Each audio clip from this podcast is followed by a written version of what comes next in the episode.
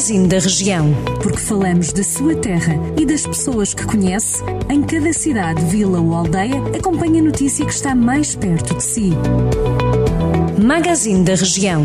Edição de Ricardo Ferreira. Em São João da Pesqueira, a Câmara Municipal vai disponibilizar um serviço de transporte para que os habitantes de seis aldeias do Conselho não deixem de participar já no próximo domingo nas eleições autárquicas. O transporte vai ser feito durante o período da tarde.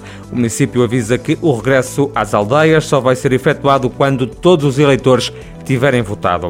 A Câmara de Oliveira de Frades é um dos oito parceiros da rede CAPT 2, Circularidade da Água, um projeto que deu a semana passada o pontapé de saída em resultado de uma candidatura que foi aprovada no âmbito da Iniciativa Nacional Cidades Circulares.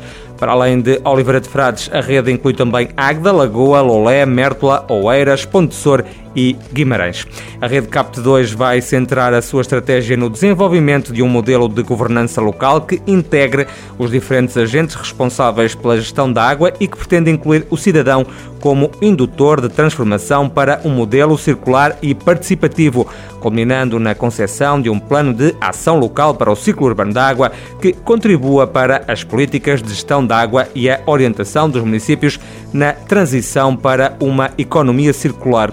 O projeto está dividido em duas fases, com um orçamento que ronda os 264 mil euros para executar em cerca de dois anos.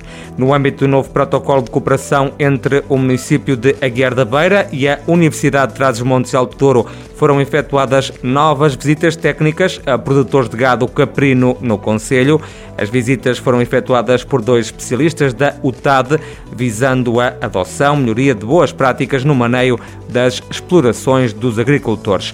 A Câmara de Mangualde vai abrir candidaturas para a atribuição de bolsas de estudo a estudantes do ensino superior do Conselho. As inscrições estão abertas de 1 de outubro a 15 de novembro e podem ser entregues no balcão único da autarquia ou então no gabinete de ação social.